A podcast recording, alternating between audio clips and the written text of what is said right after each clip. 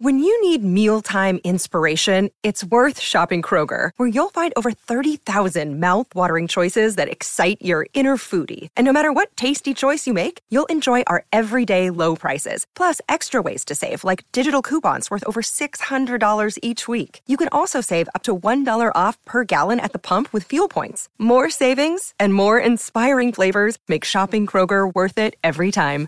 Kroger, fresh for everyone. Fuel restrictions apply.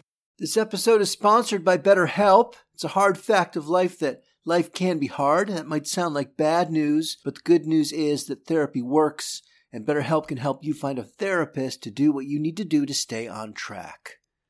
Therapy is whatever you want it to be. Maybe you're not feeling motivated right now and like some tools to help, or maybe you're feeling insecure in relationships or at work. Whatever you need, BetterHelp can help. I use therapy from time to time to help me sort through challenges, emotions, or just to ensure that I'm on track for the things that are important. BetterHelp is customized online therapy that offers video, phone, and even live chat sessions with your therapist. It's much more affordable than in person therapy, and you can start communicating with your therapist in under 24 hours. Join the millions of people who are seeing what online therapy is really about. And special offer to Man God Law listeners, you can get 10% off your first month of professional therapy at betterhelp.com slash mangodlaw. That's better, H-E-L-P dot com slash mangodlaw. Thanks again to BetterHelp for sponsoring this episode. Dylan was he was a revolutionary, man. The way that the way that Elvis freed your body, Bob freed your mind. This is Bob Dylan about man and God and law.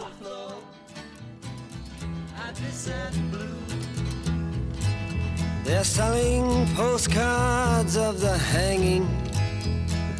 They're painting the passports brown. The beauty parlor is filled with sailors. The circus is in town. Here comes the blind commissioner. They've trance. One hand is tied to the tightrope walker, the other is in his pants. And the riot squad, they're restless. They need somewhere to go. As Lady and I look out tonight from Desolation Row. Music is magic, and magic is music. And one of the tough calls that any music fan needs to make is how much to analyze the work of our favorite artists and how much to simply enjoy it. Though I had read Rolling Stone and Spin and everything written about Jim Morrison when I was a kid, it wasn't until I was in my early 30s and found Greil Marcus's Invisible Republic that I caught the bug of Dylan books. We'll be doing an episode on the top 10 Dylan books later in this season. For me, what started as a dribble with that first book by Greil Marcus, who is to this day my most obvious and formative influence as a writer about music, well, that drip and dribble eventually became a hailstorm of books about Dylan and just about everybody else. With the explosion of Dylan studies and Dylanologists all over Twitter, and now the blowout opening of the Bob Dylan Center in Tulsa, Oklahoma, which I missed, it's easy to get FOMO about all that's swirling in the Dylan universe. What have I missed? Who heard what I said? Is there something in what I'm hearing or saying or thinking that's going to add something of use to this conversation? Or am I just distracting myself and the occasional other from what this music is for? Listening. Our guest this episode is Scott Warmuth, and if there's anyone who has plunged into the art of decoding how Dylan works and what that way of working means, it is Scott. This is how the sausage is made. The sausage of the songs, particularly in the later stages of Dylan's life as a composer. And if you're not one to want to see what happens when they make the sausage or what happens behind the curtain of your favorite magician musician, beware. Scott's been reshaping how we hear Dylan for well over a decade. He's a master listener and thinker who has changed the way I hear Dylan. So get ready. Here goes nothing. And speaking of nothing, nothing Dylan does is unoriginal. And that's because there is no original. Let's put these things in our pipes and smoke them, shall we? This conversation will take you for a ride. I'm Stephen Daniel Arnoff, host of the podcast Bob Dylan about man and God and law, and author of the book about man and God and law, The Spiritual Wisdom of Bob Dylan. That book is available wherever fine books are sold. Cut up, copied whole cloth, plagiarized, or disappeared into something else. Yes indeed. Welcome to episode four of season three Bob Dylan's Memory Revisited with Scott Warmuth. But let me tell you, Scott, I, I may speak for some of the universe of fans of Bob Dylan and really music in general. When I first encountered your work, I didn't want to believe it. I didn't want to believe it because despite the fact that I've done a lot of work myself on what's called the art of memory and the ways that we think of originality today, creativity today, as being the new thing. In fact, for much of the human history, it's been about how we piece together pieces of puzzles in new and interesting ways. There's not too much that's actually invented. You write about the notion of invention uh, and the ties to inventory, the pieces that you need to put that together, and that and those ties, which I thought was a really good point in your book. Oh, thank you. So, for my own edification and for those who are listening in, would you be willing to do the 101 seminar, the Scott Warmuth intro to your methodology, how you got to it, how you how you have envisioned a way of seeing and hearing Dylan's work in what I have to say, and I'll probably say this a couple times, an incredibly important, interesting, insightful way that, you know, at the end of the day, frankly, it's it may be the most important thing that we can say about Dylan in certain ways is is in a sense what you've come up with. So help us help us get into it, and uh, we'll see what we can do. Sure, I, I appreciate the kind words. Yeah. Um, for me, the work that I'm doing now really mostly stemmed. Uh, the, the big spark for that was the release of Love and Theft in 2001 which I really became just very focused on. I, I didn't anticipate that it would do that. I bought the record in a big box store uh, on a whim when it came out. I saw it there and I said, "Oh, a new album from Bob Dylan." I hadn't listened to a new album from Bob Dylan in a long time, uh, and uh, and I was just struck by the language and the music in that and it really brought me back into looking at his his work where i i might have pulled away by the the tail end of the 80s I, I, spent a lot of time in my teens like any fan of you know american popular music rock and roll music really listening to uh, a lot of his work uh, especially my my late teens early college years just going through all of those records and um, and going through the lyrics and thinking about how do you write songs like that and just the notion of that and, and being touched by those songs in the many different ways that they are. I mean, that's a really, really common experience. That's why Bob Dylan is so popular and you know, I, I bought the um, the copy of the lyrics and drawings book, the one that's got the orange and gray cover. It's not sure, it came out in the sure. 80s. Not a yeah. particularly attractive cover, but it's right. I remember just sitting there with that book in front of me going, Wow, how am I gonna get into this? I mean, there's so much there, songs I hadn't heard yet. You know, mid 80s was a kind of a rough time to be a fan of of of Work, and that there wasn't a lot of material coming out that was engaging me. Um, Empire Burlesque came out when I was like what, like about eighteen uh, or so, and, and I, I, and I was hoping, oh boy, a new album from Bob Dylan, but it, those songs and the production styles of the '80s weren't working for me, and then uh, you know, Down in the Groove wasn't uh, clicking for me, uh, and um, I kind of pulled away. And so once Love and Theft came out, then I just had to do a lot of backtracking and a lot of building out for that. Um, I'm kind of a musicologist by instinct, uh, by nature. Um, you know, huge, huge, huge music fan since I'm a little kid. Uh, I've been playing guitar since I'm eight, writing music, listening to music, working as a, a disc jockey. I had my own weekly radio show in high school when I was 15. Uh, you know, and and just dive into deep into whatever it's going to be. You know, I was a huge, huge Beatles fan, or the Beach Boys, or uh, big, big blues fan, rock and roll fan. You know, spent tons of time with.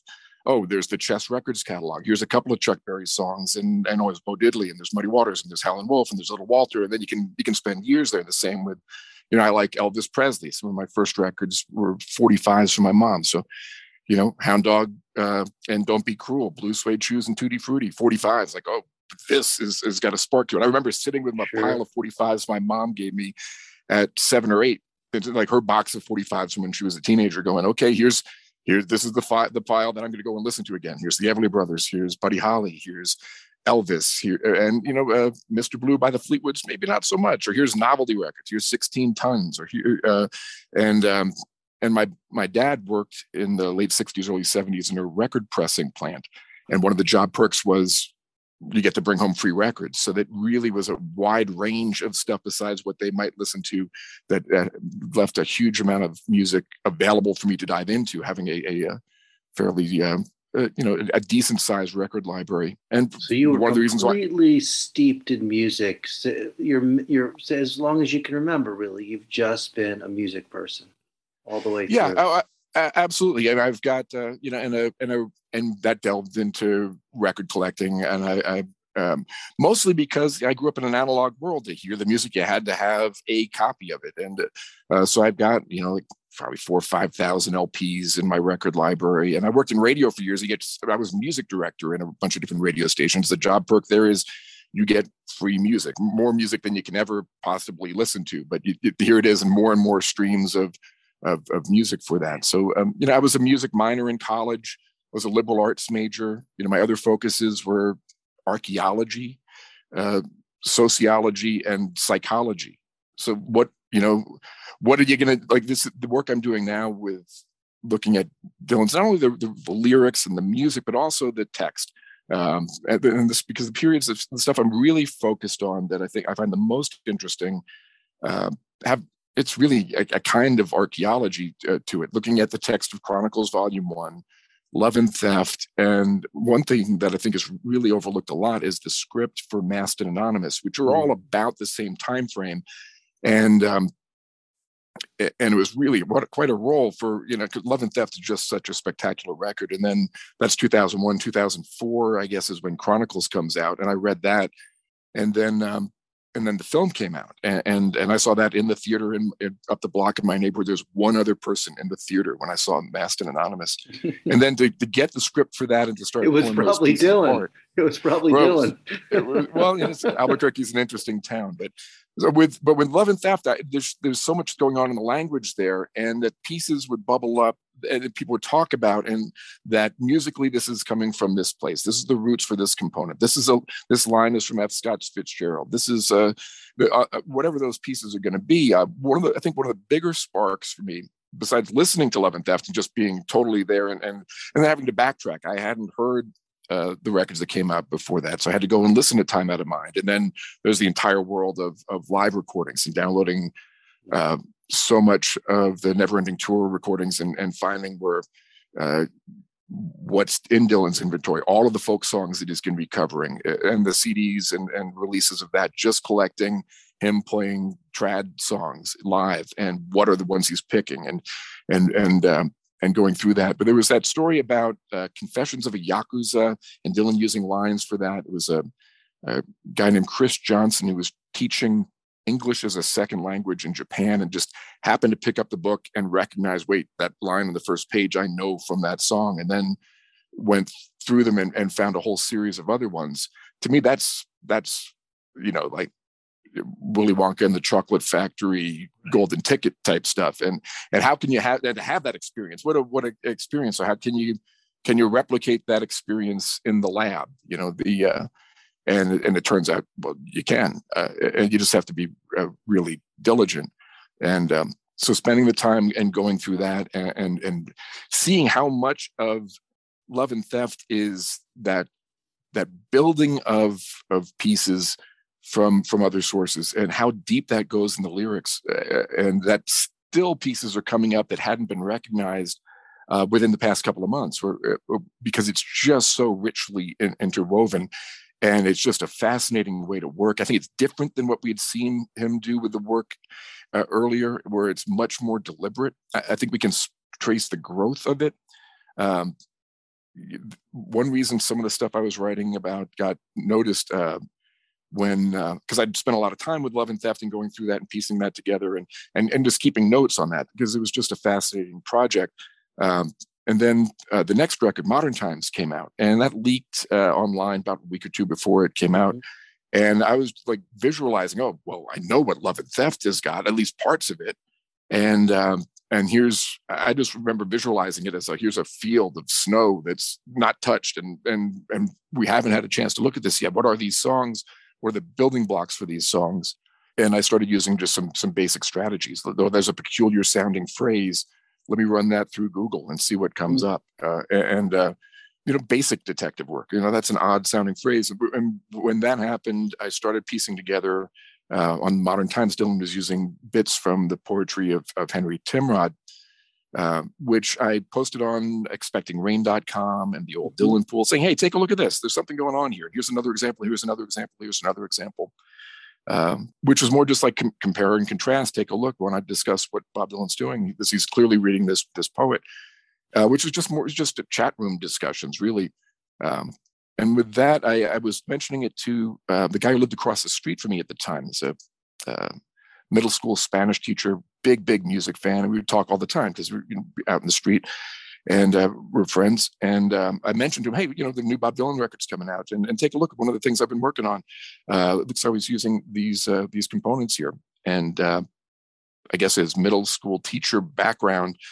It, it, it, it, he wrote a letter to Jon Pareles at the New York Times saying, "Hey, Bob Dylan should give credit. Bob, he wrote this like wow. almost a little bit of a crank letter to the to the New York Times, and then the next day there's an answering machine message from a reporter at the New York Times, and uh, ca- calling me to talk about it. And then a few days later, it's on the front page of the New York Times.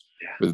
Bob Dylan Rebel was the title uh, for that. and then the day after that, I was on. They asked me to be on All Things Considered on uh, NPR, which and I think it was just uh, uh, it caught it at the right moment. That Modern Times ended up being very successful. It was brand new. It just it, it, and my neighbor took that action. It was just an odd set of circumstances. And and following that, within a week or two, there was a writer, a, a teacher. His name is Edward Cook. Uh, and he did a post saying, "Hey, not only is there stuff going on in these lyrics, but take a look at Chronicles." And he put about four or five different examples of Dylan using material from Chronicles. And for me, that was uh, an eye opener. I'd read Chronicles. I was certainly intrigued by Chronicles, but I hadn't thought about Chronicles being written the same style and the same methods that we were seeing in, in Love and Theft. And uh, Ed's a really bright guy. Edward Cook. He had uh, he wrote a book called uh, "Solving the Mysteries of the the Dead Sea Scrolls." He's mm. one of the mm. editors of Dead Sea Scrolls, a new translation. Uh, going through little tiny bits of text and trying to put them in context is is you know his profession and we spent about uh, probably about two years just going back and forth trading notes going through chronicles methodically page by page to see what other components we might find and it's just such a rich book the book is just so there's hundreds and hundreds and hundreds of examples within that and so just like archaeology gathering the pottery shards gathering those those bits gathering building that inventory I think of it as a, the notion of a commonplace and what does Bob mm-hmm. Dylan's commonplace look like? Can you build his inventory and figuring out like what, you know, starting off what books is Bob Dylan reading? So you can build a Bob Dylan bookshelf, which I have a Pinterest page called exactly that. It has about 100 different titles where Dylan has uh, almost certainly used material from them in a whole range of ways in songs, in the movie script, in, in, uh, in chronicles. And, and mapping those those pieces out and then it's okay, we've got all of these pottery shards. Do they tell you anything? And and trying to keep tabs on those. So and, and just keeping notes like here's all of the Hemingway ones. Here's a, a, document that keeps that. Here's all the ones from Sax Rohmer. Here's well, could it be this one? Uh, well, maybe, maybe not. Well, well, then let's take a look within that text itself. A lot of it is reading slowly. So reading through a book and noticing, hey, there's um there's a line here. If we go two paragraphs back, that's another one that that jumps out, and and oh, that's much more likely. Or see how he's, and then you can start to see how is he playing with the language? What is he doing with it? How is he pairing things? There's a lot of intentional pairing of couplets in in Love and Theft. There's pairings of voices to create new voices that you hear in uh, in Chronicles. So it was, really, and and you know, you can do that work for quite a long time. The the material is so dense and that ultimately to discover that he's he's built all of these hidden subtexts uh, throughout, and uh, that they cross over from work to work, and and that there's all of this other uh, uh hidden meaning there. That if you take the time and go very very slowly, and then look at the moving parts, you can start to see uh, some of those pieces there. And I think I was just lucky to find some of them, and I think there's plenty plenty more there that we just haven't even noticed yet or even thought about. So there's this there's this amazing story of how even uh, any of this thinking came to be. It was just a lucky neighborhood uh, conversation in Albuquerque that brought up on the world this uh, this crack that's just opened up. So Dylan's a curator then, okay? So Dylan, Dylan's a collector. He's a curator. Uh, on the one hand, right? Someone could say, well, he's a genius. He has a photographic memory and he is just sitting down at his writing pad or strumming his guitar and the words are going to come out the same way that if you and I were to sit down at the piano or the guitar, or whatever our instrument of choice was, certain melodies would come out, uh, certain phrases would come out. If we had a few drinks in the bar and got up and they were playing the right 12 bar blues, you know, it'd be some combination of Meet Me in the Morning, blue suede shoes, and whatever else happened to creep up because of what someone was wearing at the bar, right? That's just the way it goes when you've got a photographic memory and you and you let it out on the on the one extreme, uh, if, if we can even call it an extreme, because maybe that's just the way we work. Some people have better memories than others, and other people are freer than others with their memories. But whatever it is, there's something in his system, and it comes out. And then on another extreme or another plane, I guess, um, you've got an artist who has said on many different occasions, whether he talked about his guitar playing or he talked about his songwriting, I can't do now what I used to be able to do subconsciously or automatically, but I've learned these new techniques, right? Almost like uh, I found another crossroads and another crossroads, you know, legendary crossroads where I, I learned a technique, I got an elixir, and uh, I, I got a new code I can play. So, in that sense, do you imagine Dylan as being the luckiest genius who's just listened to all this great music, read all these great books, seen all these wonderful films, and he's just a he's just cranking out these these couplets and these phrases that that that come out. And um, you know he did happen to be reading hemingway on uh, february 13th 2015 and hence right the songs come out. Or is he sitting down with a sort of William Burroughs cut and paste sort of, you know, um, throwing his books up in the air and saying, well, I know what I'm going to do. I'm going to put Hemingway and Blake here. I'm going to put Henry Timrod over here. This is going to be a line that Anthony Quinn said in such and such film over here. And all this together is going to be my new way of writing music. How conscious of it? How disciplined is it? And um, and uh, how do you imagine that room looking? You've described the the, the yep. blanket of snow. What's Dylan's writing world look like in that? Can you can you parse it? Can you give us a, a an educated guess? Sure, I, I think you you do have. I don't know that I buy the notion of him having a photographic memory. Some people do, and and they can look at a page of text and it's there. Um, I think you mentioned Hemingway, and he certainly quotes Hemingway uh, quite a bit in uh, in Chronicles Volume One, and there's one portion in Chronicles where he's he's paraphrasing and quoting Hemingway, but he kind of leads towards how to visualize that. He's, he's um, he writes, uh, "I needed to learn how to telescope things, ideas, things that were too big to see all at once, like all the books in the library, everything laying around on all the tables. You might be able to put it into one paragraph or into one verse of a song if you could get it right. So I think of that notion. He's got a library. He's certainly got a huge library. The books are open on all the different tables. and he's and in the, in the point of that he's he's actually quoting hemingway hemingway doesn't say he just says one paragraph dylan adds the one verse of his song so i think of that that notion of uh, of telescoping which is uh, used in a couple of different ways i worked in radio and teles- telescoping in radio is taking out all the bits that you don't need and just keeping the interstitials here's the intro to the song with the dj saying and here's what the dj says outward here's the beginning of the commercial you can take an hour and telescope it down into you know a good three minutes and maybe uh, get a feel for what that sounds like. And I think there's that notion there. There's still the guy that wrote all those Bob Dylan songs. I mean, that that catalog you can't deny. And to keep at it and to keep that that balance there, how do you get there?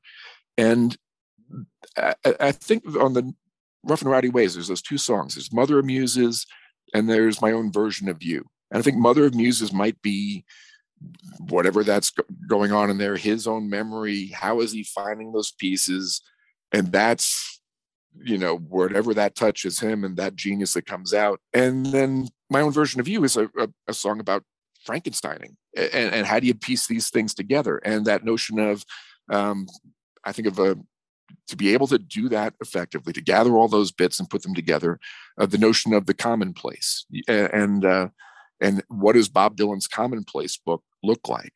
And there's probably a range of different answers over the decades for that. We've got his working notebooks that you can see. There's the ones they have in Tulsa that uh, from the basement tapes era that that have mm-hmm. You know snatches of popular songs or a grocery list or a reminder to go buy something or something he heard on the radio and and that i think that continues and writers who've worked with him larry charles mentions um, the box, the legendary box, which is filled with scraps of paper and hotel stationery and napkins and bits of whatever. So, uh, and and how does that work? And he, he, famously said to, I guess famous if you're really obsessed with the work right. of Dylan, to, to, to, to, Joni Mitchell, uh, the box wrote that song, and uh, I think he sloughs that off a little bit. But there's, I think that there's that mix of that. So that notion of okay, there's the box. What's going into the box? What are the moving parts there?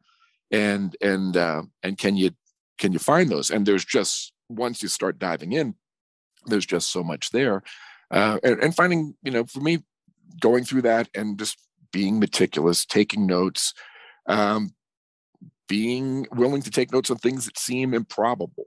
Um, one note, one thing it took probably about five years in the works. I had I'd noticed an odd line in a book that came up in Google, but it was in snippet view. And you can only, in snippet view in Google Books, you can only see a small piece mm-hmm. of the phrase in context. And um, so you don't have the whole book.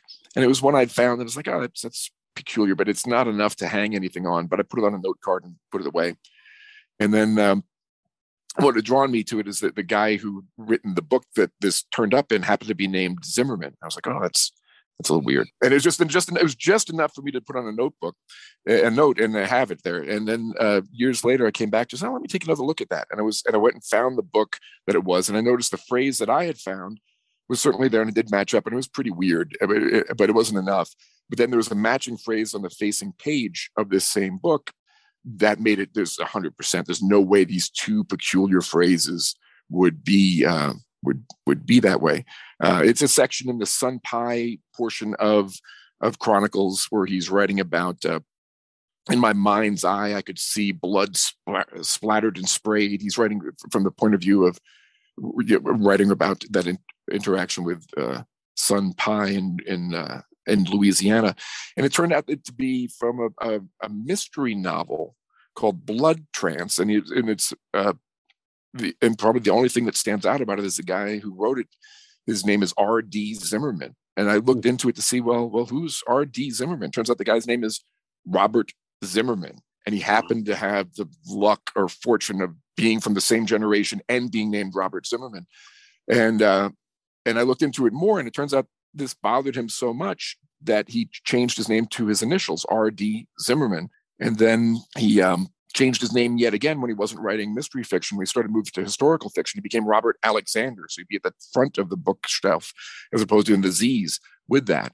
Yeah, and the notion he wound that, up with the same A middle name as Allen, right? Robert yeah. Allen Zimmerman. Right. Well, well he's uh, he's R.D. Zimmerman. So right, he, but, he, but I, he, he, went to Alexander, so he Alexander, got closer, yeah, did, right? and and it turns out this guy has been haunted by Bob Dylan fans for years. He used to be listed, and he lived. He, he happened to live in Minnesota uh, for that. So he he, would, he wrote this great uh, uh, short piece for one of the uh, Minneapolis Weekly, an alt weekly there, where they collected all just poison pen letters about Minneapolis, and he had his poison pen letter about drunken Bob Dylan fans from Norway waking him up at three in the morning and thinking that, and he thinks they're talking about his book, and it's just another Bob Dylan fan.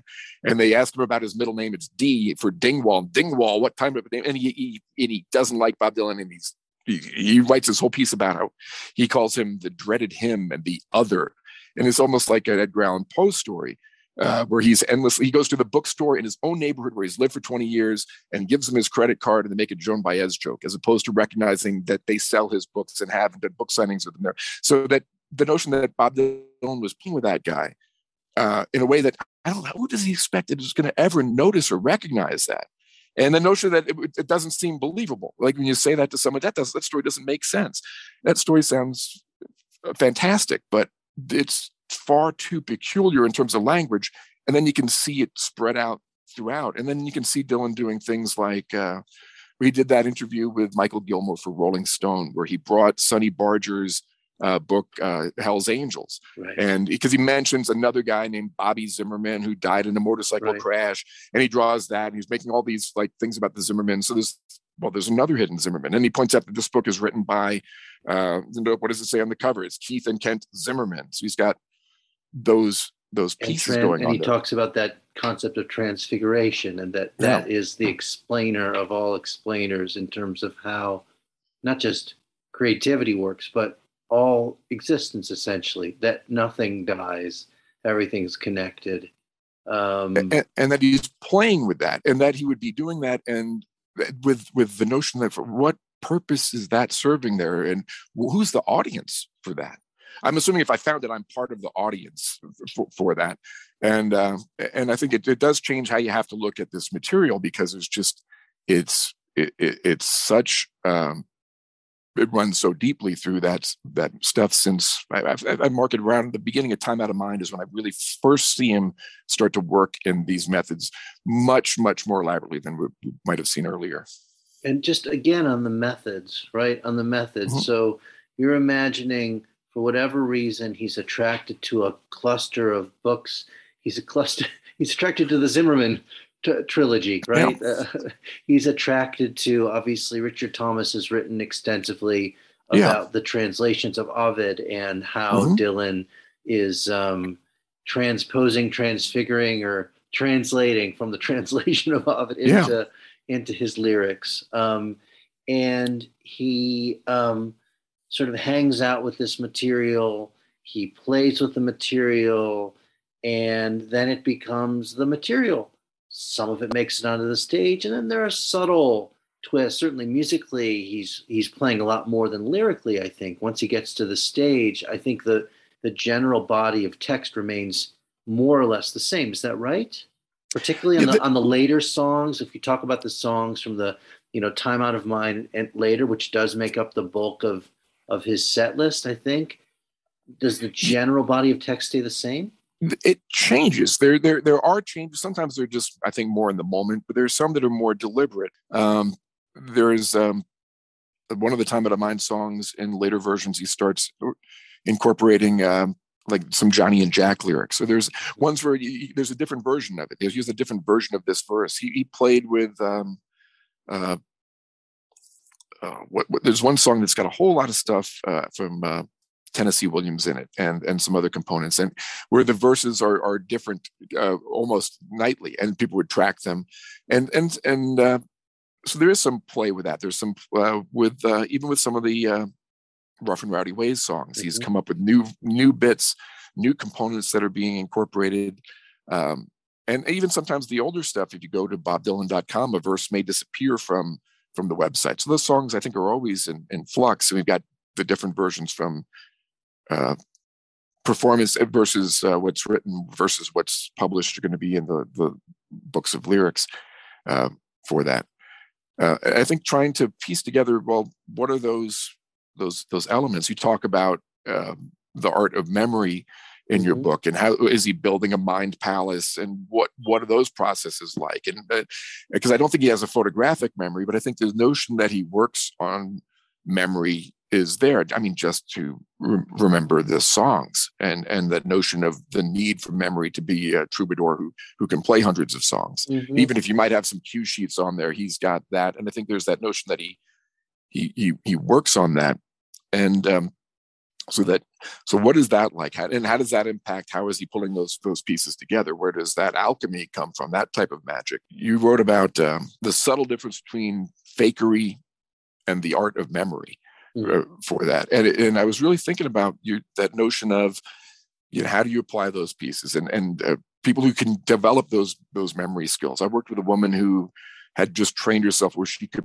we, we trained together we trained classes together and we'd have 40 people come into the classroom and she could memorize all of their names by going down and and just do that and something about them and just do it seamlessly which is uh, uh, with practice and skills and application you can you can do those pieces and um and I, I don't have that ability. I, I store information in different ways. I take notes. I I I, I read really slowly. I, I, I take some time to to think about things.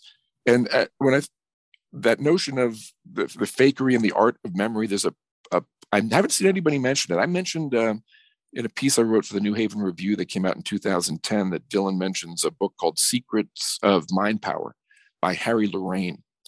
And uh, he's talking about the new morning sessions and trying to figure out what Bob Johnston is saying to him because it's so cryptic. He has no clue what what Bob's on to. And he he writes, uh, and I would have to take one of them mind reading courses to know what Johnson meant by saying what he just said. And then he goes on. Uh, I'd brought a book, Secret of Mind Power by Harry Lorayne, to the studio and had it left and had left it laying on one of the couches. I thought that the book might help me to continue freeze framing my image, help me in learning how to suggest only shadows of my possible self, which is an interesting thing to say. Why is he mentioning that book? And it's it's a it's a more of a how to remember type book. Uh, Harry Lorayne is still around. He's 95 years old. Besides being uh, that's that's books about being a memory expert. And he used to go on the Tonight Show and he'd memorize everybody's name in the studio. And Carson would flip out because he could do and he could and he'd market it. He has books and used to have infomercials. But besides his work as a memory expert, he's also a magician. He's a noted card magician, written uh, and performed uh, for for decades. And that notion that it's it's not a mind reading course, which Dylan is talking about, it's a more of a memory training course. A mind reading course would be fakery because that's it's a how do you do that? How do you present mind reading Mhm. effects? So I think about that notion between magic and and um, and the art of memory and the application of those mind power tricks to to learn that. And when I took a look through Harry Lorayne's book, there's actually a section where he teaches you how to mem- like his strategies for memorizing names. And uh, he gives a list of about a dozen different names and, and how we would remember Stapleton. You know, you see so many staples that they weigh a ton. You can Right. remember Stapleton Sure, And- of course. and, and one of the ones he gives there is happens to be Zimmerman. Picture a man cooking or simmering in a large pot. Simmer man, Zimmerman. Yeah. So and and now that you could throw that away as just an offhand oddball coincidence, and it very likely could be. But this is also the guy that brought the book with Sonny Barger and the Zimmermans uh, uh, to to that interview and hid Yeah. the other Zimmerman there. So I think that that that notion of of um, magic that is performance th- that does involve some fakery versus the alchemic type of magic that you might see with Harry Smith is going to put the songs in order on the anthology Sure. of American folk music with the notion of it's going to change the world and or whatever that's going to be. That's a that's an artistic magic for that and too. that library certainly makes its way into the Bob Dylan Center, right? So the Harry Smith Yeah. piece, which Dylan, you know, has protested, I think, to Greil Marcus's face with a tongue in cheek that you know everybody's making too much of this whole business about the anthology of American folk music. Where on the other hand, that's in the library. I mean, that's in the heart of the library, and of course, the one of the many, for me, pun intended, I guess, uh, memorable scenes uh, from Chronicles is this incredible description of the New York Public Library Right. and Dylan entering the Memory Palace and Mhm. choosing the strangest things to explore. Essentially, he wants the microfilm, he wants the microfiche of newspapers from the Civil War era, and then makes the claim that everything he ever wrote derives from that America on the cross, again, transfiguration, right? That it all comes from this partially invented, somewhat invented, heard someone else had done it, thought about it 45 years later, 60 years later, who knows what, and came up with it. But it's not clear where the myth begins and the joke ends, right? It's just not clear. And I, I think that's what keeps it interesting. Uh, you know, that section of Chronicles is fascinating. And then when you dive into it and start to break it down, those pieces that he's talking about finding on microfilm and a lot of the really specific facts you can track to a book called it's a textbook it's called daily life in civil war america. And there's uh, all these components there's no doubt he's he's going through that and he's using that to flesh that out. So instead of actually going to the library again and digging it up if he ever did. But i think that notion of reading deeply into those components uh, another thing in chronicles it's along those lines is he's talking about those types of songs that are on the anthology of american folk music or the, dis- the disaster songs the assassination songs um, that they're just as live to him as the current events. That it's all one plane of time uh, for that, and and the sinking of Bismarck, whatever it's going to be, it's all it's all in one one place, and those Civil War stories are just as al- alive to him. So how how big do you make that that place? And he's been and it it goes all over the place. I mean, there's uh, where he's going to sit and go through, you know, modern translation of the Canterbury Tales, or he's going through Ovid, or the first time I saw him using poetry of Juvenal, is one of the reasons I contacted Richard Thomas years ago, Mhm. was uh, in an interview. He, he did an interview and he started writing about uh, seeing sideshows in Minnesota when he was a kid, and the characters he's using to describe the sideshow acts that he saw are directly out of a really specific translation of of juvenal satires.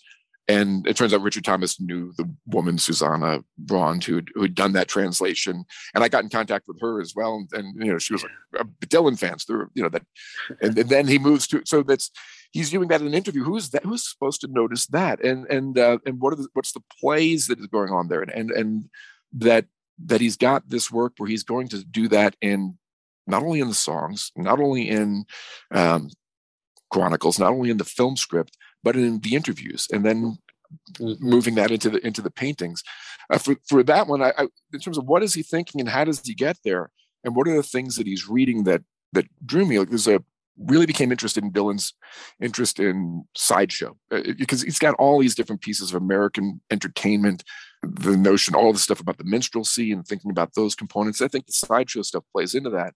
And then I, I noticed there's a book called uh, uh, Secrets of the Sideshows by Joe Hmm. Nickell. Page like three or four, he's com- he's bringing up Juvenal and bread and circuses, and uh, it's a really and he's got you know here's here's it's it's right there in the first few Yeah. pages. So was he reading this book and did that notion of oh characters from from from here are sideshow characters and let me right. do that and is he playing that and he's using this translation and then it's a couple years later where Juvenal comes up in lyrics on uh, tempest and then later on rough and rowdy ways where he's moved to a different translation.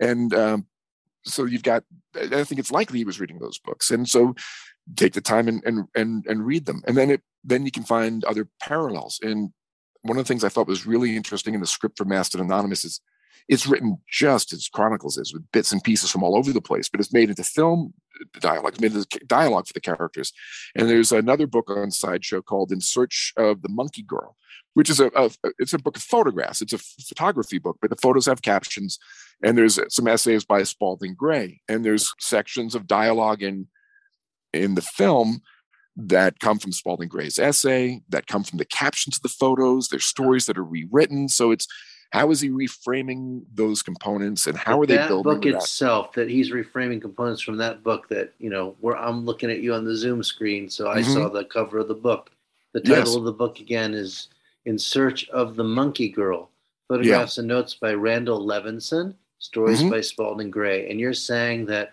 um, you've just got uh, a sprinkling of pieces of that text of those captions of the photos in the uh, screenplay for and Anonymous. Yeah, absolutely. Yeah.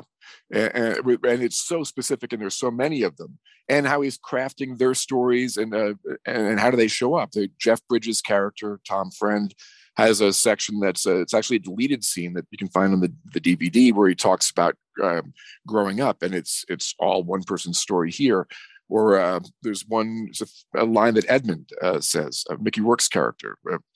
We're not a bunch of strong men at the flea market, and it's right out of the Spalding Gray essay. Yeah. So it's seeing what what might jump out at him and so, so then, then yeah. take that and expand it across a hundred plus books. Some he goes much, much deeper into, some wider. He's got a bunch of titles from them. Sometimes it's just one narrow piece, but it is, and, uh, and it's trying to parse that. Which ones are more likely? Which ones is, that don't quite make sense? And then, and taking the time to consider them. So I'm, you know, I'm sitting in my seventh grade classroom. I'm, I'm 12, 13 years old. They hand us a copy of As You Like It and half the book is footnotes, right? He, Shakespeare got this from here, he got this from yep. here, all the way through, right? My until all the way through my doctorate, my advisor Burt Visotzky would say, you know, footnotes are great crutches, but it makes it really hard to dance, right? So, you know, here we are, here we are with whether it's Shakespeare or I don't know, the annotated Dracula, right? Right. What's the difference between those examples of um, a scholar who is annotating, documenting where the references live in the work of a great artist. And why do we find this so shocking in the work of Dylan? Isn't this the way art has always been made? I, I hear you. I, I, for me, that's what I think. It's the way art has always been made. You take pieces of this and that, and you stitch them together, and you you, you see if you can come up with something new, or maybe you can't. Uh, and you've got the pieces that may be unconscious and the pieces that you you might know. Uh, sometimes it's uh, and then and then what is the work that you've got? What is that inventory for that? And and how what do you do with it? And, and uh, you know, for me, I liked Love and Theft a great deal before I knew any of those components were there. So then it just makes it more. It, it adds to the richness of of what's going on there, or that uh, there's peculiar parts in Chronicles that don't quite make sense. And then you can see what he's laying underneath there with within has to be intent because he tells you sometimes. Uh, the example I use uh, is another Mickey Rourke example where he's writing about going to see Mickey Rourke in uh, the movie Homeboy when he's recording Oh Mercy, and um, and he says something about the the film when he went to this the moon every time he appeared on the screen, and on the same page, he's quoting a line from the first Men in the Moon from H.G. Wells. Hmm. And so he's he, he, like, if you notice that, yes. And very often he'll add a signifier for that. And I don't know that, you know, with Shakespeare that he's doing that. He's, he's saying, if you found this, this is exactly what I intended uh, for that. Uh, and some writers go so far down with it. I, I've, in terms of an annotated book, the annotated Lolita is a fascinating book in terms of how much is going on there and what those notes are to to uh, even start to see what he was building there it, it's much more than whatever that story is. It's just the, the thought process of putting those pieces together and i see some similarities there. Uh, with the hg wells he's not only saying did you notice this bit from the first man on the moon? Yes i did that intentionally because i mentioned this other line here. But did you notice the other four hg wells novels i did? Three pages back six pages back four pages ahead. And uh, so is it playing a game of can you recognize all the times I mention or, or incorporate H.G. Wells in, into this and make it seem seamless? So he's not saying that, though, though he's not saying that. Like when Bruce Springsteen starts his Born to Run autobiography, the first two pages is I'm a huckster, I'm a magician, look at me. Yeah. Uh, mm-hmm. You know, do you see my hands? Nothing in my hands. You know, he basically takes all the air out of the of the balloon by saying, "I'm a huckster. I'm the guy who didn't yeah. have a driver's license when he wrote Born to Run. I'm a fake, right? And I'm a hack." Is what Springsteen's saying. And you know, I have to say, you know, if you saw his Super Bowl commercial a few years ago, he sure did look like a hack. The wink and a nod that you're describing with H.G. Wells or any of these other references, um, are you suggesting that part of this is a game to be caught at uh, or not caught at to be discovered that, that that the code is left there as part of the thrill of the composition process to leave these crumbs for somebody to find? I, I think there is, and and uh, to make a parallel to what you talked about with the beginning of the Springsteen book, I'd, I'd argue that Dylan does do that on the first page of Chronicles Volume One. He lets you know that he's not a reliable narrator and that he's a, a bit of a fabulist by using material from other sources. Uh, the one that's on uh, the, the, first paragraphs of, uh, Chronicles, he starts to incorporate a couple of peculiar bits from Charles Mingus's Beneath the Underdog, um, where he's uh, talking about a pocket-sized recording studio and leather upholstered booth, and uh, he runs into Jack Dempsey, who says, "You look too light for a heavyweight." And that portion is all out of a, a, pas- a passage in, in, Beneath the Underdog, where um, where Mingus is uh, describing a car that it looks too light, too uh, it's too light for a heavyweight like Mingus. He's talking about a car and the, but those other pieces of uh, it's a pocket-sized air conditioner in there and, and he's in it's all right there. And and is dylan aware of that book? Well he reads the first pieces of it on an episode of theme time radio hour. It begins with in other words i am three. And that notion that mingus's book is is filled with invention. Uh, it's a it's a wonderfully uh, written book and it's it's edited in a way i think there should be a, a a, longer version coming out because he what ended up being published versus how many hundreds of pages he wrote is, mm-hmm. is a mm-hmm. huge disparity and a lot of what's in there is, is it's fascinating reading uh, and, and, i think he's setting that up my book is going to be like mingus's book if you can pick this up and he continues that out uh, throughout the book uh, and uh, and and does that again and again and again where it comes off as genuine. I am talking to you about what I am thinking about when there's other things going on uh, beneath. Uh, and there's and he does it again and again and again and again uh, with, and sometimes it's just wordplay. Some it's gamesmanship. I think there's some of that there. I, um, you know, who can tell how much he thought people would start to piece those together. I, I think certainly with Love and Theft, the title of it is right there right. and then then to notice what those components are, uh, and uh, and that it's from such a wide range of places uh, for that, and and uh, and that how much is still going on within that, and and does he change his methods uh, along the way? But I think Chronicles was certainly written along those lines, where he had to be thinking about you know all the books on all the tables and what are the pieces that he's going to use and how is he going to make that come across as seamless. I mean that and um, and have that book be so well received with really little awareness of how much was going on. If you go read the original New York Times review of uh, of Chronicles Volume One, it mentions one of the bits from Hemingway, uh, but it didn't notice that there were dozens of others, and that he's building uh, uh other worlds and labyrinths within that.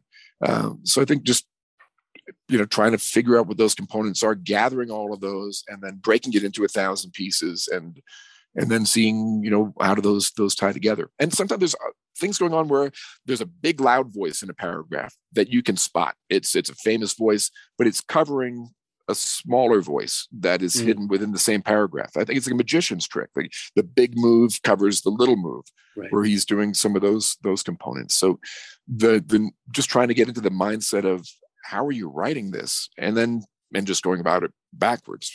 Let's go parse this phrase by phrase uh, for the whole book and see how much can be there. I, would put Chronicles down for a while and I picked it up again last year and went through it and found whole strings of things that I hadn't seen before.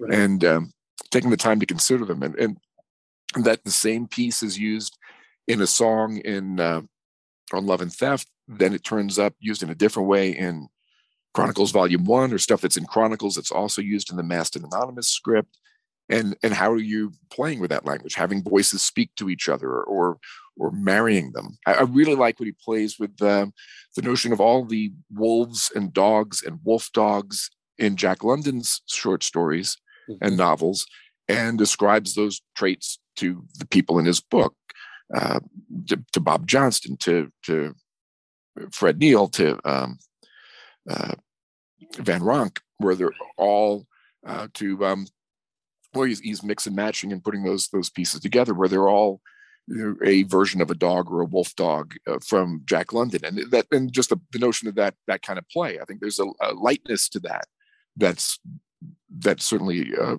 great fun, and and the spirit of adventure that's that's built into that. That um, it seems certainly implausible and improbable, but there's just so many pieces of evidence that, that, that it's hard to accept any other. I mean, the notion that some of it is happenstance, sure I put together a list of uh, lines and bits and phrases from Jack London that he likely used. It's 12 pages long. Might there be one or two or four or five that you might argue well, that could be just coincidence? There's only so many letters in the English alphabet. I, I can hear that, but that argument falls flat after, well, here's dozens of them, and here's how he's tying them together, and here's what might be uh, um, a hidden meaning behind that, something else that he's talking about that he didn't feel comfortable perhaps talking about on the surface, but he's much more comfortable talking about um, it via this method.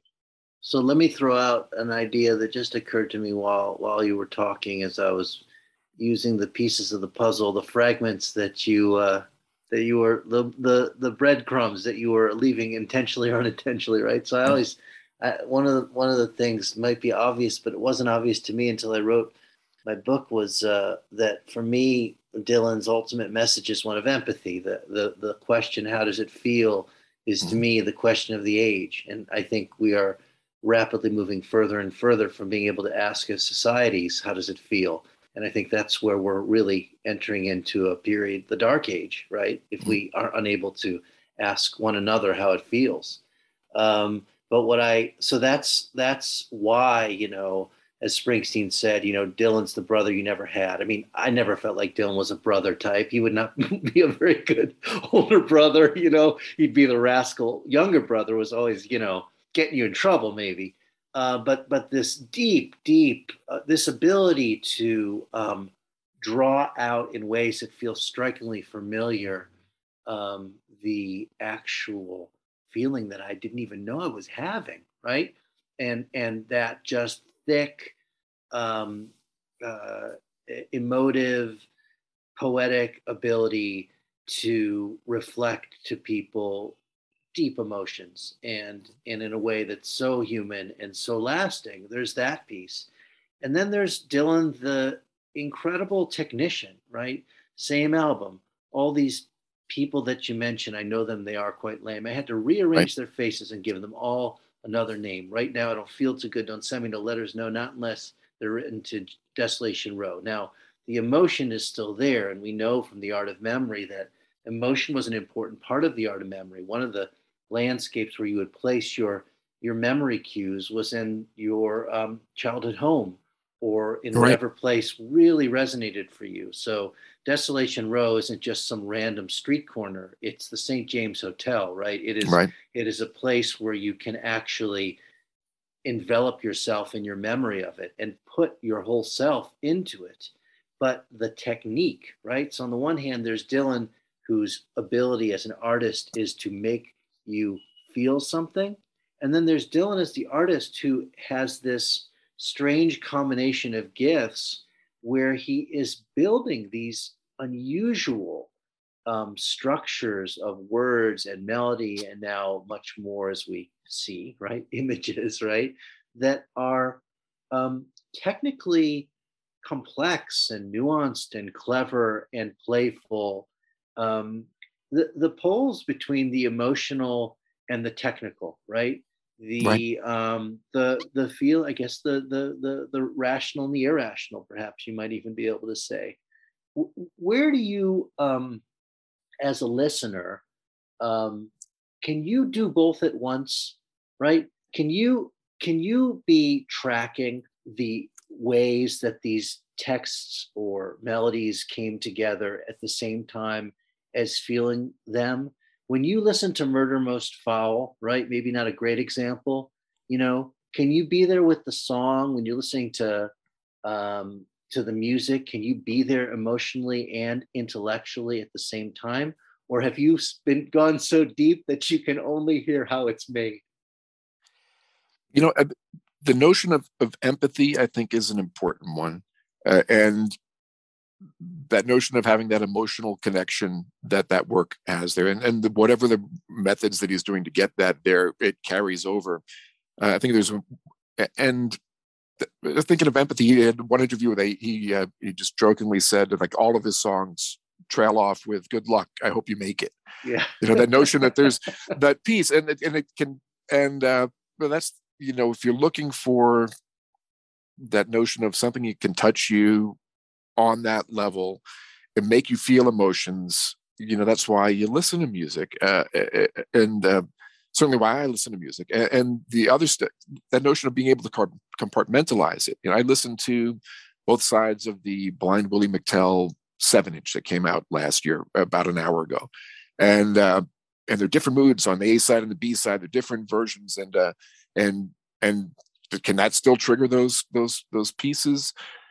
Yes, and can I I can listen to something like a, song that's really dense in terms of other material and other things going on to it, multiple threads through it is like Tweedledee and Tweedledum. Can I mm-hmm. put that on and and uh, and do I have a mind map that triggers and goes ding ding ding ding ding ding ding? Like I know what all those sources are.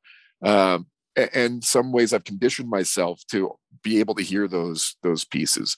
Um, there's a, a, couple of uh, like YouTube videos I put together where I contrast and compare. I, there's one I did with um, bits from New Lost City Ramblers and Mike Seeger recordings and Love and Theft songs. Mm-hmm. And um, so, uh, so that's that's telescope down. It's just those bits, but I hear all of those songs. So I'm, you know, so sometimes, so you, and, and to expand what my breath is, to know that, um, you know, that he's, uh, he's combined a, a, a line from Bald and headed end of a broom, like a folk song with, uh, I believe I'll dust my broom. So like, uh, he's and I know he was listening to you know uh, Mike Seeger singing you know boys keep away from the girls I say and give them lots of room for because then how they'll bang each other dead with a bald at an end of a broom. He's like he's thinking of that song and he's playing with those pieces. So sometimes you can, sometimes it's going to be really obvious. You're going to recognize the line. You know, the cuckoo is a pretty bird. She warbles as she flies. if you been listening to the anthology of American folk music, you, you know those. Some of those are gimmies, and, and I I've just kind of expanded my range of what those pieces are uh, for that. So I'll, i can still I can do both. I can compartmentalize and just listen to the music because I like listening to music, um, and, and, then I can I've got the pieces where I'm going to break down and hear it those those ways. Like those, some of those telescope videos I did. There's another one that's all about songs he used from a box set that's on the Bear Family label. That's all early country songs, upbeat country songs from Nashville in the late 40s and early 50s, and he used a whole bunch of them.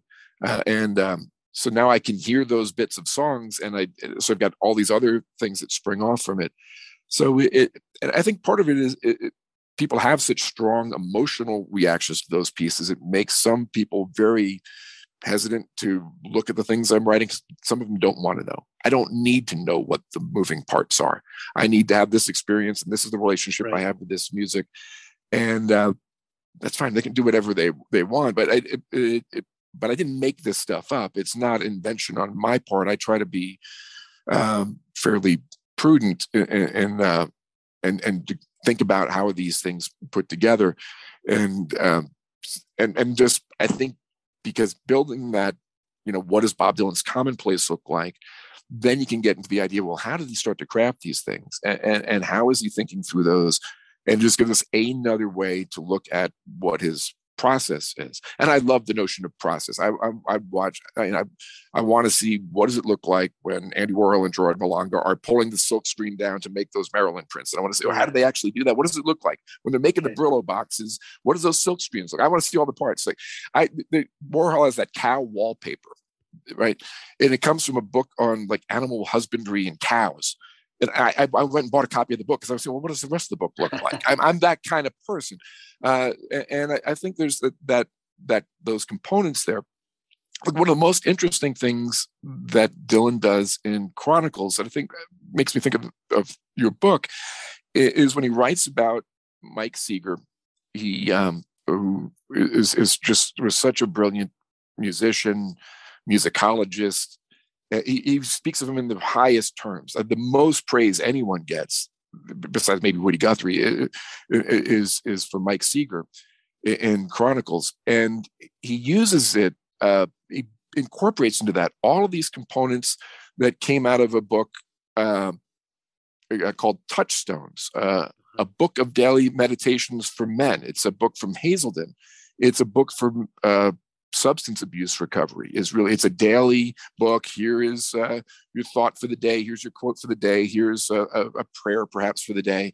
And he's gone through and taken the components of that and structured it around uh, what he's writing about mike seeger where he talks about he never thought of musical performances could be a spiritual experience until he saw mike seeger play in the loft. And, and he'd have to go back and do all this work to get anywhere near where mike is going to be and he's using this this language from uh, from touchstones and um, and I and I found that uh, probably ten years ago, and uh, and there's sections in there. I actually, have it on my my Kindle. I can and I bookmarked it, so I've got the physical copy. Like, how would you go about doing this? You find one, and then I'll go read the book. Okay, well, there's another one, and there's another one, and there's another line, and and you get that notion for how does Bob Dylan's eye scan a page. Sometimes he'll go across a page. Uh, so the line starts here and it goes across there.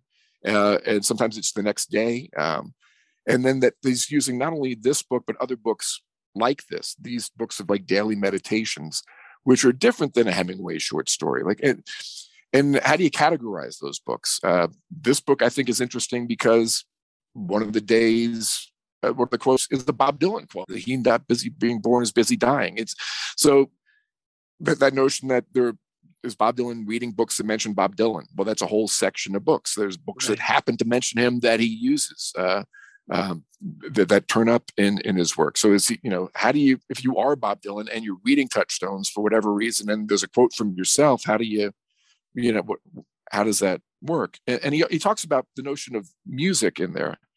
Uh, let me bring up my my bookmarks here, and I'll, I'll that there's uh, one passage in here. Let me find my notes let me see if I can find the piece here. It, it uses it a, a, bunch of different times, but it's, it's the November 1st entry where it begins with, we may have spiritual experiences in our daily lives that we don't think about, uh, think of as spiritual. For many of us, music lifts us from the practical and mundane circumstances of our lives and our into communion with the universe. And, and he's using that piece about, um, you know, he talks about music washing away washes away from the soul the dust of everyday life. And, I, and that you wouldn't know that unless you took the time to parse it and figure out that he's using this book not only in Chronicles, but it turns up as dialogue in uh, for some of the characters in and Anonymous. And I really, you, you wrote about some of the things that uh, Dylan talks about, where um, where he's finding spirituality in the music. He talks, I think it's in one of the Robert Hilburn interviews. He right, talks about that, where, where, yeah, right, it, that that's what it is. He's thinking about those Stanley Brothers songs. Let me die on a peaceful rest on a peaceful mountain. Those pieces where he's finding spirituality in the music, and I think from about the same time, he's using a book like this to to reflect on, like who who is uh, doing, you know, who's making musical experiences that I, I, think of as spiritual. Mike Seeger was, and how do you like as Mike being like the type of person in terms of what is he doing? How is he devoting his life? How is he mm. studying? Uh, what is the things he's you know what is that work about and and to see that tie through i, I wrote and you wrote about it in your book i'm uh, a long piece about tweedledee and tweedledum has got it, functions in one way as an homage to New Lost City Ramblers. And I think the title of Modern Times, which is a New Lost City Ramblers record that he quotes from numerous times on Love and Theft, there's these threads of what are the things that are important to him and that notion of spirituality through the music and, and, and why would you listen to music? And, uh, and I think he touches on that using using this method where he's talking about it out front, say with Robert Hilburn, and then he, he's continuing that in the work in using this type of method. So have you have you have you i'm just i'm scanning my mind you know elvis costello paul simon joni mitchell leonard cohen right? Who are who are some of the truly master songwriters of our of our time? Have you have you brought the method to any of them? Have you have you tested the method on any of them? You know uh, well what's one of the criticism criticism about it for you could do this with any book and come up with some another range of uh, and it's all poppycock uh, for that um, i it, the one i tried was one of Patti smith's books just to see okay. you know and i and and and uh and nothing really turned up there but i thought well what the heck i'm reading the book anyway let's see if there's anyone's and she just isn't writing like that. Um, I, I, think there, uh, it, it, you do see other uh, ways that people write like that. An example that I talked about with uh, David Kinney, uh, who wrote the book The Dylanologist, right, Dylanologist Yeah, sure. um, and that he wrote about there was, um, was a punk rock band called um, The Cramps, who I really really like, and I used to go see all the time. And and their their catalog is all constructed this way. It's just in those circles yeah, this is part of a Link Wray song, and this is part of a, a, chess record song, and this is a lyric from here, and this is a bit of dialogue from film, and it's, but but no one ever seems to get upset uh, for that. And they're they're doing, uh, you know, I, I found one piece where they're incorporated a line from a book on astral projection, and and how to force your spirit out of your body, and and, and it, but they've got it in a in a context of a song where there is hidden Duchamp references, and and all these obscure records. And I spent a lot of time diving into to that. And so, in terms of a parallel that I think of, that's one that I really, really like. I think they get dismissed as kitsch a lot, but their music is really uh, dense in, in, terms of material and, and written in similar ways. Here's a guitar riff from here. Here's a lyrical idea from from someplace else. Um, and I think they have some they overlap with Dylan a bit. They both work with Jim Dickinson. Jim Dickinson plays on uh, Time Out of Mind, and sure, he produced sure. and plays piano on one of them. There's a great version of uh, Redheaded Woman with Jim Dickinson playing and singing, and the Cramps backing him mm. up. So I, I think they're, uh, you know, they've got a lot of the same things that I like. They they all love Sun Records. You know, all of that early. Uh, you know, for me, my entry points were all through rock and roll. So I, you know, I like Chuck Berry and Bo Diddley and Carl Perkins and you know, and, and, and Elvis and and how are those and those songs are all roots of rock and roll is all strange and odd and peculiar and weird stories. Uh, those origin stories are all strange. Uh, Nick Tosches is a writer who wrote uh-huh. um, Unsung Heroes of Rock and Roll and another book called Country that are great, fills, filled with profiles and, and uh, explorations into these types of worlds. He's got a long, long piece on uh, the song Blackjack Davy and country that is uh, which Dylan has covered, but there's all these other versions, and he talks to uh, one of the Sun artists who recorded it, and he's got three different versions of how he came to record those songs, and what are those origin stories, and and how do you dive into that? So I think I don't know that any of like I don't know you see Leonard Cohen or Joni Mitchell or Patti Smith or Bruce Springsteen writing in these these methods. Uh, one that I did find I thought was really interesting was um, Ben Harper. Uh-huh. Uh, has got a, a song called Why Must You Always Dress in Black, where he is, I think, consciously trying to do a Dylan by using material from Dylan's own book, by using chronicles. And the line that he happens to pick, uh, he picks two, and, uh, and one uh, in particular is um, about high heeled shoes that could pierce your heart. And um, which Dylan writes about at the tail end of um, one of the chapters where he, he spots uh, like a sex worker walking uh, like aimlessly uh, as he's working on uh, the origins to dark eyes come out of this story and he mm-hmm. uses that line she had like high heel shoes that could pierce your heart and it turns out that was something smokey robinson said in an interview that is in a book on uh, soul music by gerri hirshey and and in his telling and smokey robinson's telling he's literally going to be hit by a shoe that's going to pierce his heart because they're throwing things at the stage. So, so that uh, Ben Harper takes two lines. One happened to be from Hemingway, and the other happened to be from Smokey Robinson. I think, and he didn't know that. I don't think. I think he was saying, "Hey, this is how Bob Dylan's writing songs. Let me see if I can write a song Bob Dylan style, or at least part of it, and incorporate those bits." Now, look, these phrases from Chronicles are pretty cool. Let me let me do that, and maybe not realizing that the pieces he picked were from Hemingway and uh, or happened to be from a Smokey Robinson interview. So there, there, that one really drew me because it's just uh, is was he trying to write in that strategy and, and, and how do you apply those strategies? How do you take those lessons and make them into music or art that's going to touch people? I have a, I have a sort of a a final uh, reflective question for you, which is going to call upon uh, one of at least one of your three courses of study, the sociology uh, portion. Mm-hmm. If you can, if you can crank that up. Did want to share though um, that I just finished reading the uh, magisterial and almost banned uh, biography of Philip Roth. mm-hmm. um, and uh, I just finished it yesterday. And I and I think that um, two things or three. One, uh, there's a great line from Philip Roth when Dylan won the Nobel Prize, and and he said something to the effect of, you know, who's next, Peter, Paul, and Mary. Uh, that just a little zinger there. The second that um, you're um, citing Dylan saying that you know sort of all of his songs end with the phrase "Well, good luck." I really think that's Rothian. Also, you know, there, there's something about Roth's humor and um, darkness, but a colloquial darkness that really resonates. So I'm, I'm actually going to do an episode of, in this season about Roth and Dylan, maybe two, just because I see them as kind of like, you know, Dylan and, and Cohen, Cohen, who was obviously older than Dylan, Roth, who was older, older than Dylan. But the thing that I, I'm hearing as you describe Dylan, you know, I'm picturing Philip Roth in his home in Warren, Connecticut, surrounded by books. And in in the most disciplined life that he lived, right? Reading every day, reading, reading, reading. And then at the end, when he stopped writing, he reread everything. He reread his own books backwards, right, from most recent to the to the earliest, and he reread all of his Dostoevsky and his Flaubert. He, re, he read he reread, reread everything. And I'm just imagining these, you know, um, kids.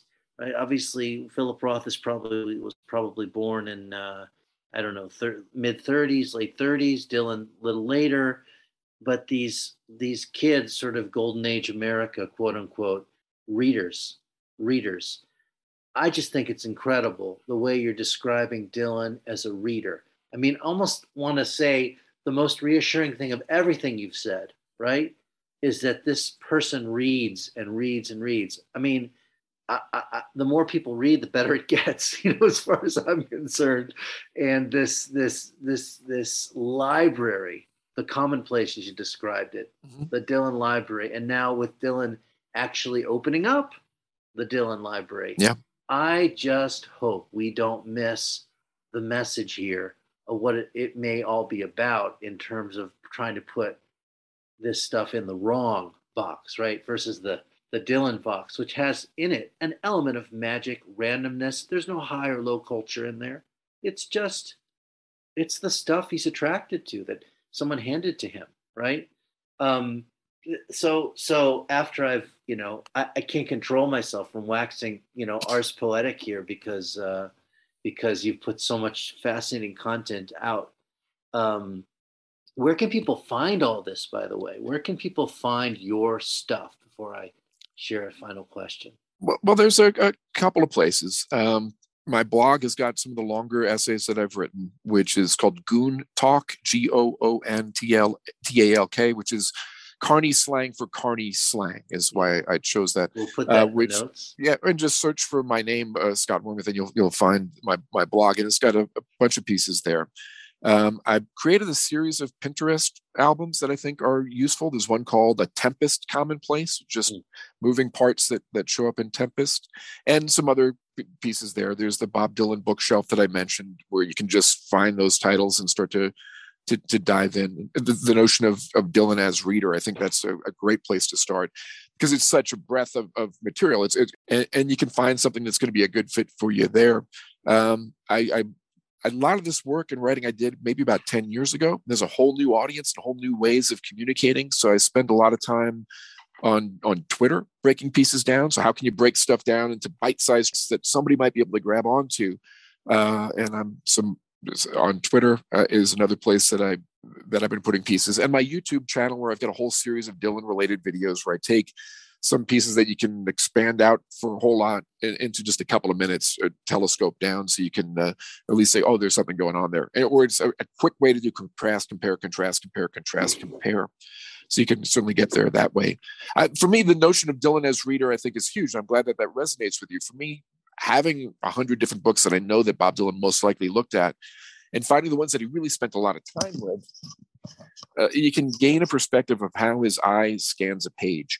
Uh, if you know you've got the same edition, hey, this one caught his eye, maybe because it's the bottom of the page, it's the very first line of the page, or did he pick this line from this Sax Rohmer novel because it's page one and maybe someone yeah. easily would find it versus page the one that's page 200 or uh, or just how his eyes goes across a page when you find those examples it's fascinating in terms of what is he picking up on what jumps out at him what phrases go uh, which writers does he like the most so you know reading through the short stories of ernest hemingway and then recognizing and piecing together all the pieces that jumped out at bob dylan and you know it's it's is a, a, course in American literature by a really interesting guy to lead you through it. And uh, so he's put all of that out there. And I think you can uh, spend the time to figure out how does Bob Dylan read, what's on his bookshelf, what's in his record collection. It's yeah. all sacred and, text, right? It's all sacred text that he's that he's bringing in. It doesn't matter where it comes from. He's canonizing so, it all.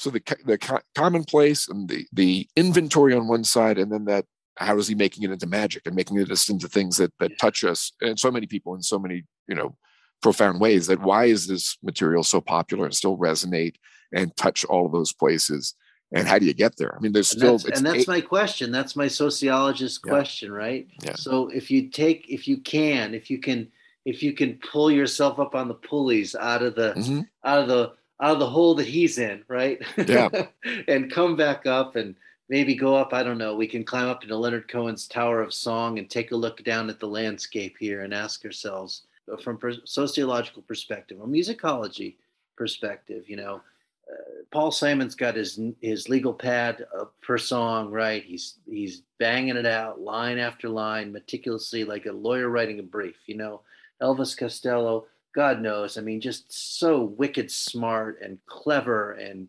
and you know such pristine uh, the ability just to shine these songs. But nobody does this kind of writing quite like dylan. It has a, a, social a cultural resonance. At the end of the day he is this guy walking through the garage sale of culture and picking out the pieces that shine for him or look a little odd or something that he thinks maybe i can do something with this with it you know? What is the social message? What is the message the creative message that you know you glean you've spent a long rich period of time digging into this stuff? How should we understand the world? How can we understand creativity how can we understand purpose because this is a guy who's been talking about these things for 60 years what do you glean from his process as a message to the listener the detective right the scholar the the curious person, right, who is just attracted to this stuff and wants to know how it works and finds out this is how it works. What's it mean?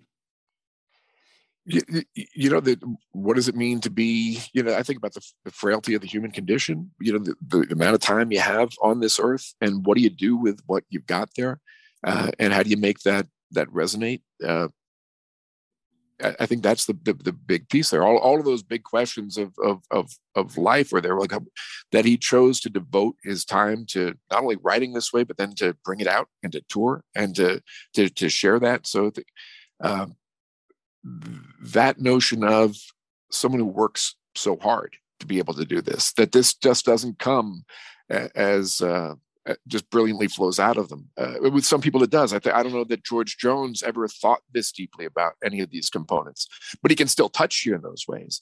And uh, and and that music, George Jones's music, can certainly hit you that way. But I don't know if he was much of a reader. I don't know if he had those those deeper pieces there. And I think there's this piece is going on there. I think it serves as a, an inspiration. Just the notion of uh, the breadth of human experience that you can touch through his music that reaches out and and and, and grabs so many people uh, and, and figuring out the ways that, that that works and he certainly has those those strategies and how they, they function part of it is hey this touches me and this this makes me feel these pieces and how does it get there uh, and, and, that step in between and it gives you something to to do um, john cohen i got a chance to talk to uh, about some of the things I had spotted Dylan doing regarding uh, him specifically in Dylan's work. And he asked me, well, why, why do you do this? Why are you doing this? And, and I, one of the things I said was, well, it puts me in a position to read things I wouldn't have thought to read, to listen to things I wouldn't have thought to listen to. So how do I uh, you know what else are you going to do? That path along the way. It's is that's not a final end desk journey. It's what's happening on the journey. Who are you meeting along the way? What are the things you're doing? How are you using your time? How are you broadening what you think about? How are you challenging yourself regarding those components? There's things i found in dylan's work that i haven't written about that that challenge me. So i've got to pause and go slow and consider and and it gives you a chance to be contemplative on that. And it's it's all there and there's just so much of it that well seems to go on and on and on.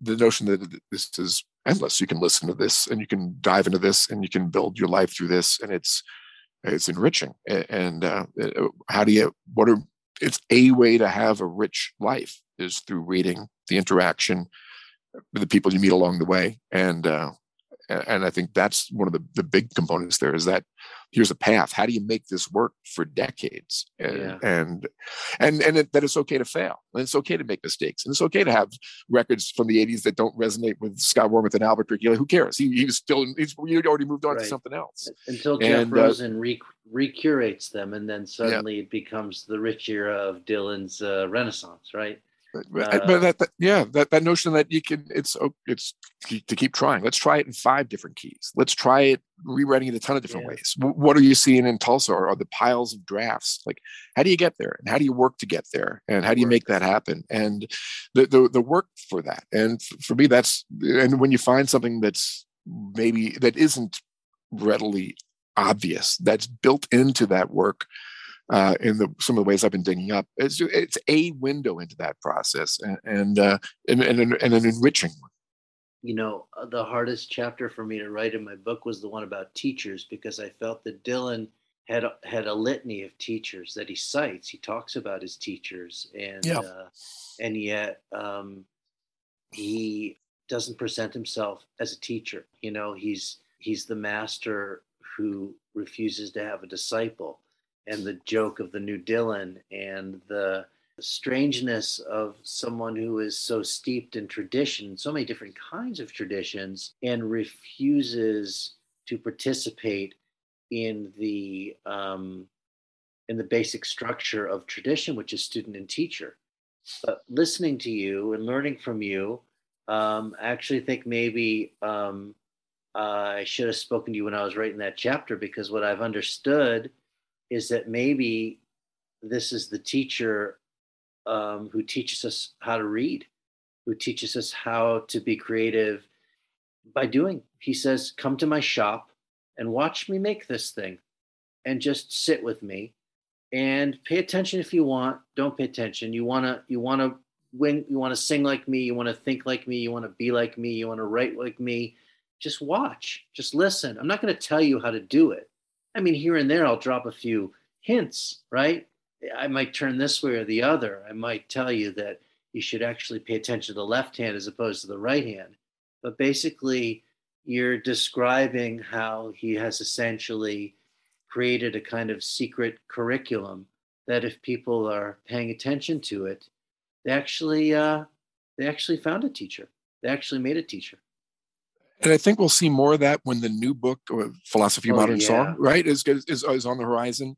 And the notion of teachers that, well, Mike Seeger as teacher, John Cohen as teacher, as you know, uh, uh, as role models that he holds up, and and he's he's different than them. He certainly thinks about their process and, and what they do, the the preservation of song, the, the going out in the field and uh, finding you know uh, Roscoe Holcomb or Dock Boggs yeah. are still around, and you can talk to them, and and what and those are people that he would see. That I think there's that he's got those aspects that he thinks of, like those um, people who are working in that tradition, and I think that's one of the reasons why we're seeing some of this is that debt he recognizes to what those people are doing are, it comes out in in this work uh, and they're all teachers I, I attended an old time string band workshop with John Cohen at the Santa Fe Folk Festival like 15 years ago in a tent in a muddy field where he's got his banjo out and he's he's there doing that to teach. And I'm able to come back to him a decade later saying, Hey, you know what? I was looking at this other guy, you know, that guy you took photos of in 1962, uh, etc. Yeah. look what he's doing. This, this, this, this, this, and and to be able to to to share some of those lessons back, uh, applying some of those notions that they're doing, uh, the notions of of musicology, of song collecting, of thinking through those components of uh, and and where are they coming from. So I, and I think we'll see see more of that. I, I can't wait to see what philosophy of modern song brings. It's gonna, you know, uh, is it going to be done the same way as some of these works that I've been diving into? Is it going to be something totally different? And uh, what I like is uh, people picking up on and finding things that I wouldn't necessarily have noticed. And uh, but noticing, well, since this is the method we know that he's using, what are some of the yeah. other things we can find? Um, like for instance, Laura Tenschert found uh, in my own version of you, which is a Frankenstein song in ways. He's not quoting Frankenstein; he's quoting uh, the Cliff's Notes for Frankenstein, which is wild. And I, I, wouldn't have thought to look for that. And uh, and, but it's right there. And and uh, about uh, looking for the necessary body parts and uh, and the whole lines. And so it's the notion wow. that he's using Cliff's Notes in his Nobel Prize lecture as well. So there's a Always level a student. Or, or is, is there a student component and is he making it more obvious uh, with that? Being hey these cliffs notes you get this is a way to yeah. study literature or is it becoming trolling after enough time? It's hard to tell but i think there's that notion of of uh, a teacher on his own terms and you've got to bring your own stuff to the plate to be able to interact with it to to get the most out of it. And, and i mean you can just listen to those songs and have that in relationship with it and have your own string of memories that it triggers and all your own visuals because sure. it's open for that. And and that's certainly valid and and and uh, a way to do that. And i i listen to it that way too. But there's there's a whole lot of other things going on there too. And it and it's deep and it's rich. And i think it's just starting to be tapped. I think there's much much more going on than, than some of the things i've noticed well, I want to thank you for sharing your immensely learned, curious, inspiring uh, vision for Dylan um, with us. I will encouraging uh, friends and colleagues to find your many um, insights online and um, just thank you for for the work right you talk about Dylan and his work. Let's thank you for your work. This is really a special way to appreciate Dylan. It's a special way to appreciate culture. And, um, you know, it's a special way to be a co traveler in some way with a guy who um, claims to make the path very, very hard to follow. But actually, just by listening and paying attention, it's actually really easy to feel a part of something magnificent and uh, I think that's one of the doors that you've opened for a lot of us. Um, it's a it's a special way to be a part of the of the Dylan universe that doesn't require the usual um, fanatical fandom. It's just about listening, which is is so great, and it's active listening too. So you've taught us a lot of lessons, and um, I appreciate your work and your time, and uh, and thank you so much, Scott. My pleasure. I appreciate the conversation. Thank you. Absolutely.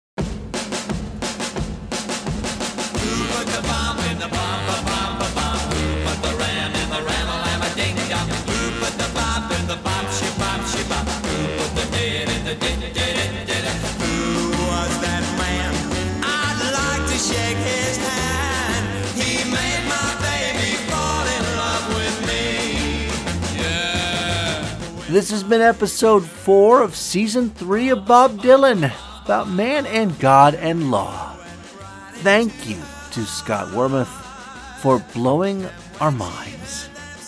I invite you to visit mangodlaw.com for more about this podcast, upcoming events, and even an excerpt from the book about man and God and law, The Spiritual Wisdom of Bob Dylan, available now.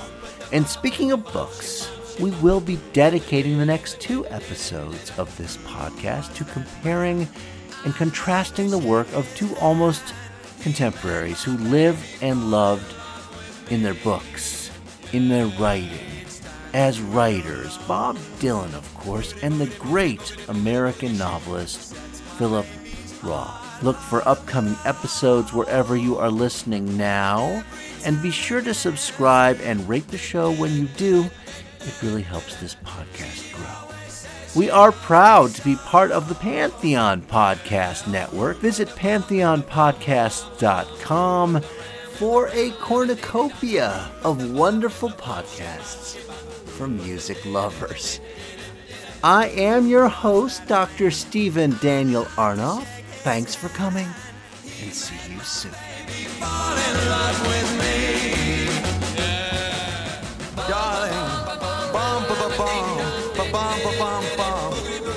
Honey, rama rama ding dong forever. When I say you know I mean it. From the bottom of my boogity boogity boogity shoe. Boogity boogity shoe. Bum,